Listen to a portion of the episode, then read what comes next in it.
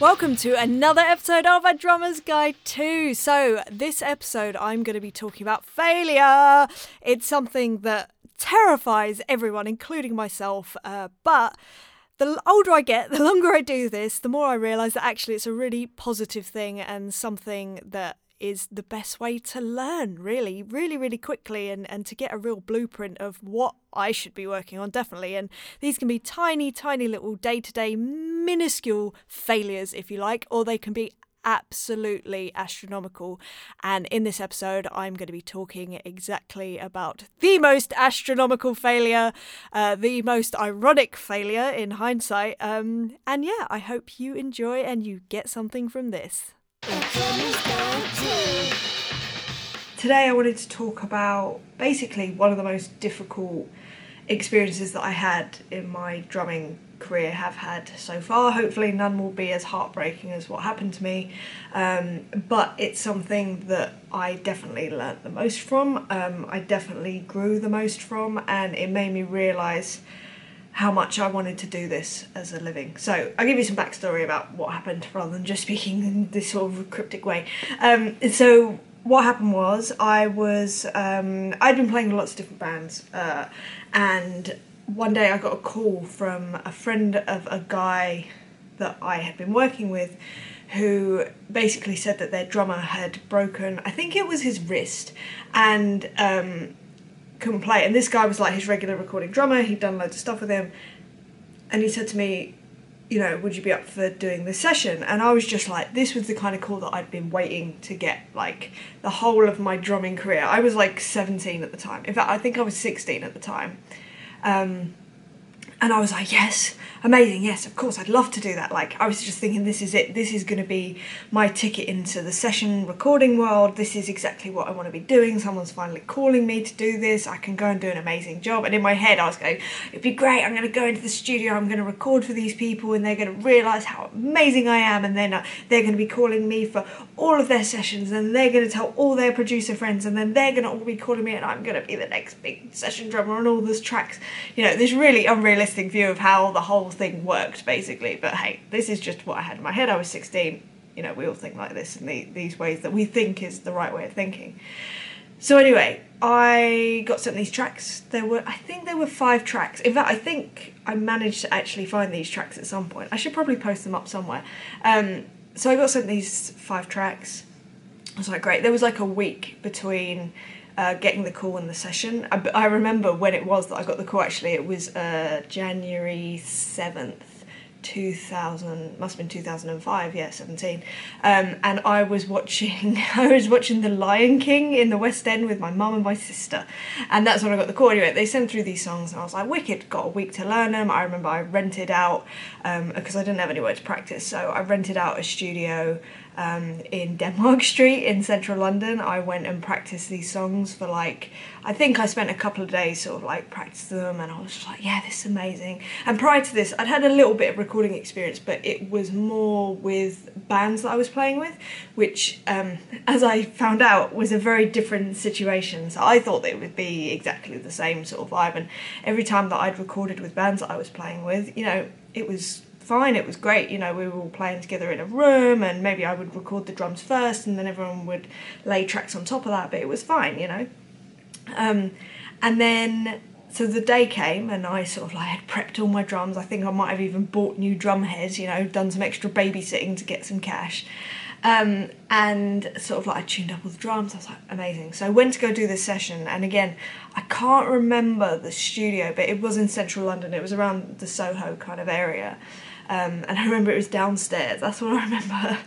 Um, got there, met the producer. Lovely, lovely man. Um, uh, in fact, I'll give him a shout. His name's Steve Wellington. He lives in Paris, and he's he's awesome. Um, yeah, he's a, he's a great, really great producer. And I knew him through. I was I was working with a band called um, Visitor Q. I say working with. I was in a band called Visitor Q, and um, they. Uh, that band and his band, I think they were called Project X, but I can't remember for sure. I'm almost certain that they were. Um, they were part of the Afropunk scene that was kind of around London at the time. Um, yeah, so he was the producer. Went in, met him, lovely. He's like, "Oh, cool. Do you want to go set up?" I was like, "Yeah, yeah, fine, brilliant, great, okay." Um, so I went and I set up my drums. Cool. Uh, and then the engineer was miking them up, and I was out in the control room with Steve, and um, he was like, "Oh, so like, how did you get on with the tracks? Are you happy?" I was like, "Yeah, yeah, you know, they're really cool. Really like them. Yeah, it's gonna be awesome." I was trying to not give it the big I am, but trying to be confident about it, even though inside I was like completely like, oh, "This is so terrifying. This is my." I was so nervous. Understandably, I thought that this was my gateway into sort of like you know, playing with the biggest artists in the world and, and being the most recorded drummer in the world. You know, that was that was kind of my ambition, and that was my um, what I believe was going to be my the door opening for that, uh, or my foot in the door, if you like. So anyway, engineer set up with mics, whatever. It's like, great, okay, so should we um should we start on the first track? I was like, yeah, amazing. He was like, do you, do you have a preference? I was like, oh no no no, yeah, whatever you want. Okay, cool. Right, we'll start with this one. I was like, wicked, great.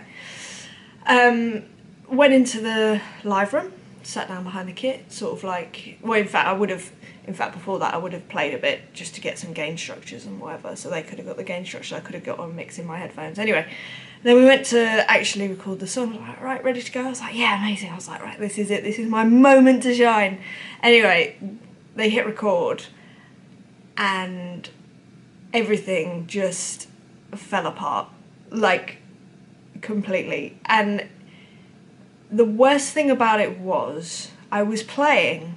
I remember this. I was playing, and obviously there's a click, and then there's the the, the backing track. There's the guide track, and I wasn't playing with the click.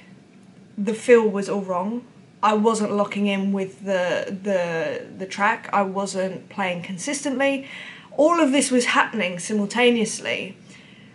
And the worst thing about it was that I could hear how bad it was, but I couldn't rectify it because I just didn't have the experience. I just was like, why does this not sound how I've been like why does this not sound the same as how I was practicing it in the rehearsal room?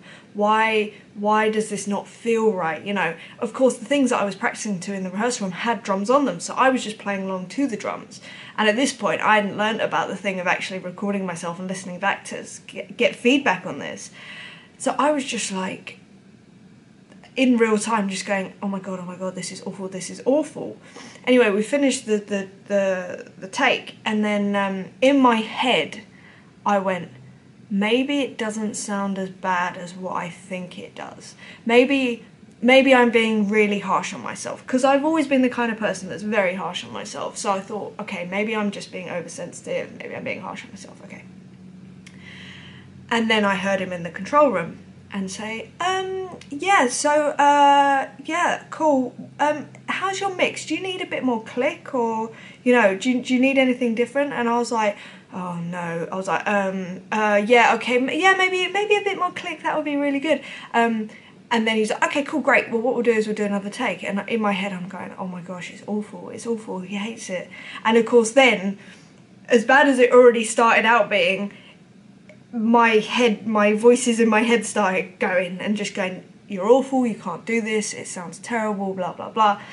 Um, you know, they're paying for studio time. They're paying for you to be here, and you're not doing the job.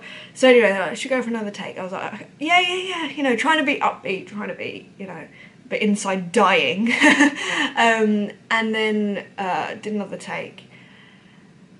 And then he came in I mean, the, the second take, I mean, it's worse than the first, like easily, easily first than the because obviously then you become really self conscious, and then you're not, you know, you're kind of like even more wobbly. I mean, I was already wobbly to start with. I'm not sure how much more wobbly I could have gone. Anyway, and then he came into the the live room after that, and just said, "Look, you know, are you are you okay? Do you know?"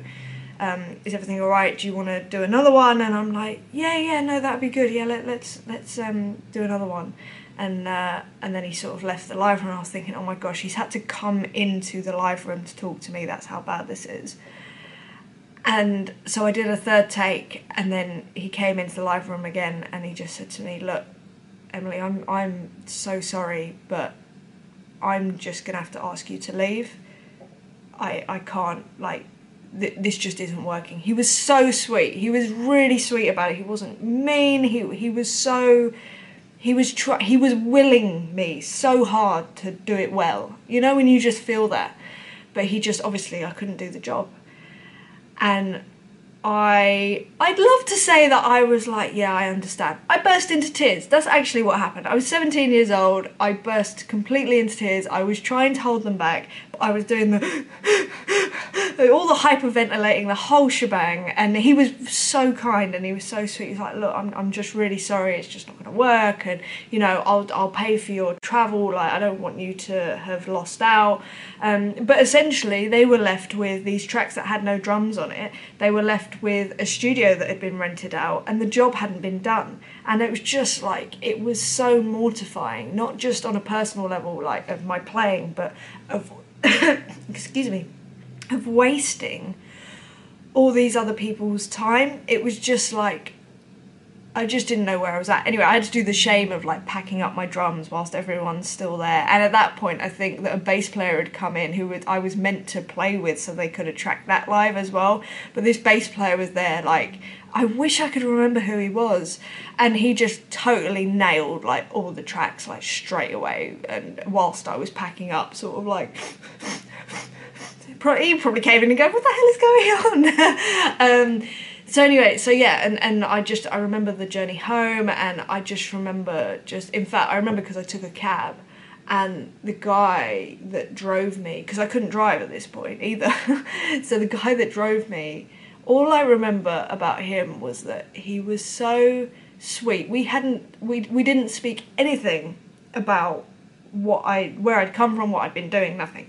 Um, but he was telling me about all this other stuff about his life, and um, I, I remember getting a little bit of perspective, and I think actually at that time that's exactly what I needed because I really would have gone down a bad like hole.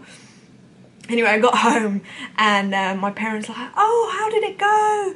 And uh, I lit, obviously burst into tears. But uh, what I distinctly remember, I did sort of say what had happened, but I was so embarrassed and ashamed that you know, this thing that I'd been working towards for at that time six years, which of course when you're 17, it feels like a really long time, you know, and you've dedicated yourself to this thing. And then when finally you got your opportunity, it's like you failed essentially. I mean, that's what happened. I failed. You couldn't fail much better than I did. I mean, I really did. But I, what I distinctly remember is trying to blame the fact that the drums that I had were an entry level drum kit.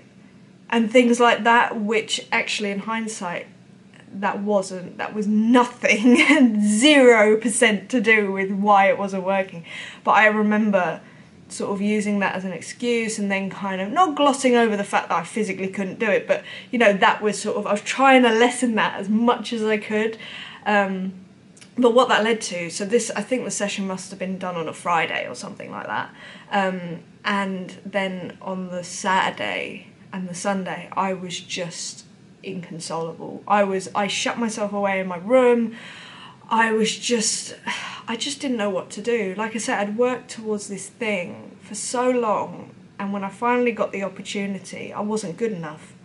And I'd never had that feeling before. Everything that I'd taken on before that point, it might have been difficult, yes, but it was I could work it out. I could always just work that bit harder towards a very specific thing and you know and make it happen by whenever it needed to be done.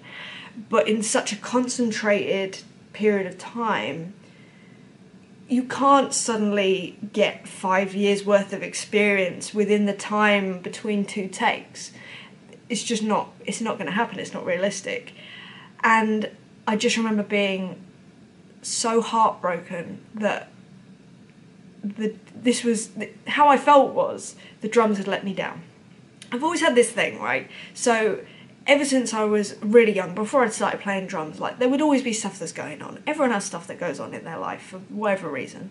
But whenever stuff was bad and I was feeling, you know, things around me were not good and, and the people around me maybe were not good, I always came back to, okay, but what I can now do is put my energy into the drums because the drums have never let me down. The drums have never betrayed me. If I put in the work on the drums, it gives back to me and I'm progressing and and I know that because it's a logical thing. And this was the first time that I felt at that moment the drums have let me down. The drums have betrayed me. What actually was is that I it's not I had betrayed myself, I just wasn't ready for it. And I hadn't worked hard enough at that point. I hadn't the reality is I hadn't had enough experience and unfortunately this was just going to be part of my experience and it was the roughest time. I've never been so heartbroken in my life. I wouldn't leave my room, I wouldn't speak to anyone, like literally nothing. And all I kept thinking was that's it. I'm not good enough. I need to put down the sticks. I mean, that's so dramatic. Oh my god, so dramatic. I was just like going, well, you know, I guess I had a good run. I had a good six years. I'd played some great gigs. And I had, I'd done some great stuff. It was really fun. But yeah, I was kind of like, for two days, I was like, that's it. That's the end of my dream. I can't, I can't do that. I can't suffer that kind of heartbreak ever again. Um, and honestly, I've never had such heartbreak ever since. That that that day, that moment, um, was devastating to me. Like absolutely devastating. It's like all my dreams, my passion, my my hard work all came crashing down within a matter of what would have been thirty minutes, I guess. um, so yeah, so I spent these two days in bed, and then my mum basically dragged me out of the house. Said, "Right on the Monday, right, I'm going down the bank. You're coming with me. We're going to walk down to the bank." And I was like, okay. So I got out of the house and I sort of, I think fresh air is good for me and walking is even better for me. Whenever I'm having a rough time, I, I go for a really long walk and then I can kind of think through things. And we sort of chatted about stuff. And gradually I kind of realised, okay, maybe this isn't the end of everything. Like, yes, I could hang up my proverbial sticks and say, well, I had a good run. But then there was this other part of me that went, or I could face head on everything that went wrong in that recording session and learn from it. And although that was terrifying because it was admitting that, you know, I'm a perfectionist. I think a lot of musicians are. And to admit that you're not that perfect person, to admit that you do have a lot to work on, to admit that you couldn't do the job, and, you know, I told people that I was going to do this session. Of course I did. I was proud to have gotten this phone call. This was not a phone call that my peers had gotten yet. And, you know, and it was like, I'm doing it. I'm being, I was being paid. It was my first time being properly, well, it wasn't. I wasn't properly paid because I didn't do the job. But it would have been my first time being properly paid for something that if that was a regular thing, that could, I could have lived off that sort of thing. Um, and yeah, to be able to just go, okay, I'm not good enough. But say that with, but I'm going to work on it, was the most, I mean, it was terrifying. It was terrifying. It was, in a sadistic way, very empowering though. And basically, what happened was I then became obsessed with fixing all the things that went wrong in that session. So, metronome, I'd played to clicks before, of course I had. I, I, you know, that's like number one rule, drummer, timing. That's it. So you, of course, you're meant to play to a metronome. Ridiculous.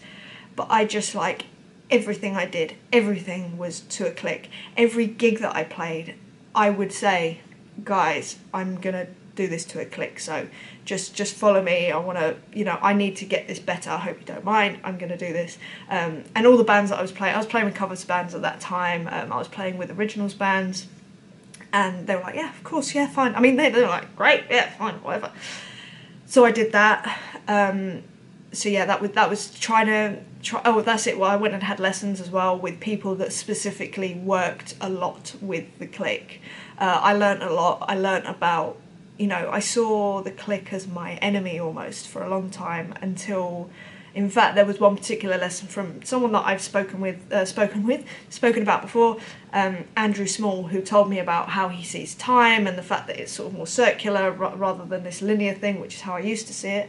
Um, and he said to me, you know, you just got to make the click your friend, and it's such a simple thing to say, but I had been fighting against it. I'd been like, this is this thing that's like rooting me to something that, you know, I want to be free. And my timing's always been very good, but when playing to a click, clearly it wasn't, you know, spot on. So to get into that mind frame of using it as an ally as opposed to being an enemy was a massive like turnaround. Um, so I focused on that. I focused on playing consistently. Um, and again, I mean, I've spoken about this before, where when I was a kid, I remember sort of playing on this this rubbish drum kit. It was actually really nice. It was a vintage kit, but it was just really busted up. Um, and when I played on it, it sounded awful. And then this kid who was three years older than me played on it, and I thought it sounded magical. And that was kind of I don't think I realised at the time the the the uh, gravity of that situation. I don't think that's the right word, but you know what I mean. Like the potency of that situation until I sort of got to that point of going right. Well, consistency and the sound of the kit. It's not the fact that I was playing on a Yamaha Stage Custom. Yes, it's not you know the highest end kit, but I tell you what, it sounds blooming good. It does, and I still believe that. Um, and if you play it in the right way, that's a recordable kit easily, definitely. So yeah, there was that, and then obviously locking in with songs. I became obsessed with that, absolutely obsessed. Playing along with music, just that's what I would do for hours. Hours, I would just lock myself away. And then that, coupled with a lesson that I had a year later uh, with, again, a drummer that I've spoken about before, I will continue to speak about because he's wonderful, um, Billy Ward, wonderful drummer who said to me, you know, record yourself and listen back. That's the best way you're going to learn anything and although I didn't implement that um, that lesson and that advice for a while, literally the week that I did, my my growth went exponentially up. Like so, like so quick. I still do it. And it wasn't as i always say it wasn't in some fancy studio i was recording myself. It was on a tiny little mini tape player. Um, but even that i'd say that that was the catalyst to really get me over the hurdle of, of sort of like worrying about it and yeah, but consequently, I was still terrified of recording. Like, so terrified. This was my only professional experience recording, and like I say, I'd been recording with bands. But when you're playing in a band, there's, I feel like there's a certain leeway with things like that. Whereas when you're playing for an artist, for a producer who has an idea in their head and you're trying to convey that, there's a very different mindset that you need to be in. And the precision side of things has to be your priority. So anyway, and and yeah, this this uh, this whole thing it kind of it ter- terrified me for a very long time, and I worked incessantly on these things, but I feel like had this thing have not happened, I or if I'd have made the other decision of just going, I can't do this, obviously I wouldn't be here. I wouldn't have toured around the world. I wouldn't have recorded on a bunch of stuff. Um, and although it was literally the most painful thing I've ever been through, and the most painful realization, and the most let down I felt about myself, about my ability, about my dedication, about my drums, everything. It made me so much stronger. And so the next the next um, professional session that I did after that was in 2008 with a band called The Hours. That was my next professional session. Again, I'd done a couple of ones with bands in between, but by that point I was kind of it wasn't that the ones with the bands didn't count, it was just a different focus. So yeah, and so the first session I did after this one when I was 17 was in 2008. It was with The Hours, and the producer was a lovely, lovely man called Flood, who's worked with like U2, Sigur Rós. I mean, he's he's wonderful, like a wonderful producer. But obviously, he's like this huge producer, and I'm like terrified. And I was like, oh my gosh. And I was really inside of my head, and I really kind of like was worried. Um, again, we were we were, were recording as a band, so it wasn't as microscopic. But I was so lucky in that that next professional experience with was with again, like I say, Steve Wellington, such a sweet, kind, compassionate, empathetic producer, and and he was so kind to me. I will never forget that. He's he's wonderful. Um, but I was very lucky that Flood was also very similar. He was so he was just all about getting the best out of everyone in that room. And I'm sure that he could feel my reservation, my my how I mean I was the youngest in the band by a long way as well, just to add insult to injury. Um, so I was extra kind of worried, but he was so kind and supportive, and I mean to be honest, that's a sign of a great producer to me, someone that can bring out the best in everyone. Um, but yeah, I mean, and then we did that session, and that was I think we were in rack for like two weeks with him doing an album um, and that went great. And it was like this moment of like, okay, from 17 to I was then 21. No, sorry, I was 20. So those three years of basically just focus laser focus on basically not eliminating because you'll never never eliminate sort of your weaknesses but just a laser focus on strengthening these weaknesses that let me down on that one day three years of that and then to do this session when I was 20 and you know um, nothing was said in a good way like as in no, no one was going oh she's a bit oh it's a bit none of that. It was just like great cool next song. You know I was just like oh my gosh it worked. Like it's actually worked. So yeah I, I believe that you know people might look at any drummer really any musician in fact anyone that's successful in in anything and go, oh yeah, well, it's been a smooth ride for them, you know, they've never had any failure, they've never done anything wrong. I guarantee you they have. And the reason that I wanted to share this is because I, I wanted to share my most painful moment. I wanted to share the fact that, you know, someone right now might be going through something so similar where something has happened and they've gone, oh my god, I'm not good enough and I mean, I've spoken before as well. That's my whole thing. My whole thing is I want to be good at something. I've never felt good enough. Drums is the only thing where I felt that I could be good enough at something. So, for something like that to happen, where someone is literally saying to you, you're not good enough, so much so that you just need to leave, if I can get through that, I guarantee you that if you do go through something like that, where you're just going, I failed, if you just focus on, okay, use it as an opportunity. Right, okay, what went wrong? X, Y, Z. Alright, what am I gonna do? I'm I'm gonna sort it out, right. X, Y, Z for the next however long until it's done, until it's sorted, until I've totally nailed it and you know it's and yes there will always be indiscrepancy there will always be you know the odd song or whatever where it comes in and it takes me a minute to kind of lock with it that's okay that's fine but the fact that you can kind of take that time to in a way it was kind of a blessing. It kind of put onto paper well here's the things you need to be working on for the next however many years. These are your weaknesses. Go fix them. It was great.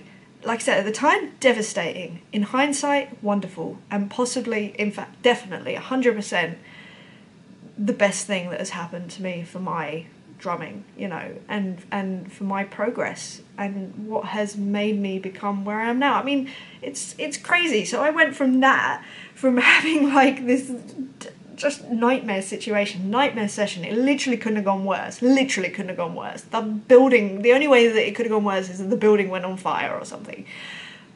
Couldn't have gone worse, and yet, I mean, granted, it's 14 years later. Well, it opened two years ago, so 12 years later, 12 years after that has happened, I now have my own studio and I record people from everywhere on my own terms. I mean, talk about a turnaround from, you know, not being able to do this one session to then doing that.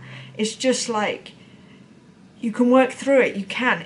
It's, hard work, but I tell you what, there's there's nothing like it and it definitely pays off. So yeah, if you can just like get through those moments that will be tough, then you can definitely you'll come back so much stronger. So anyway, anyone that is going through that sort of stuff, anything different, all the same, just just keep going.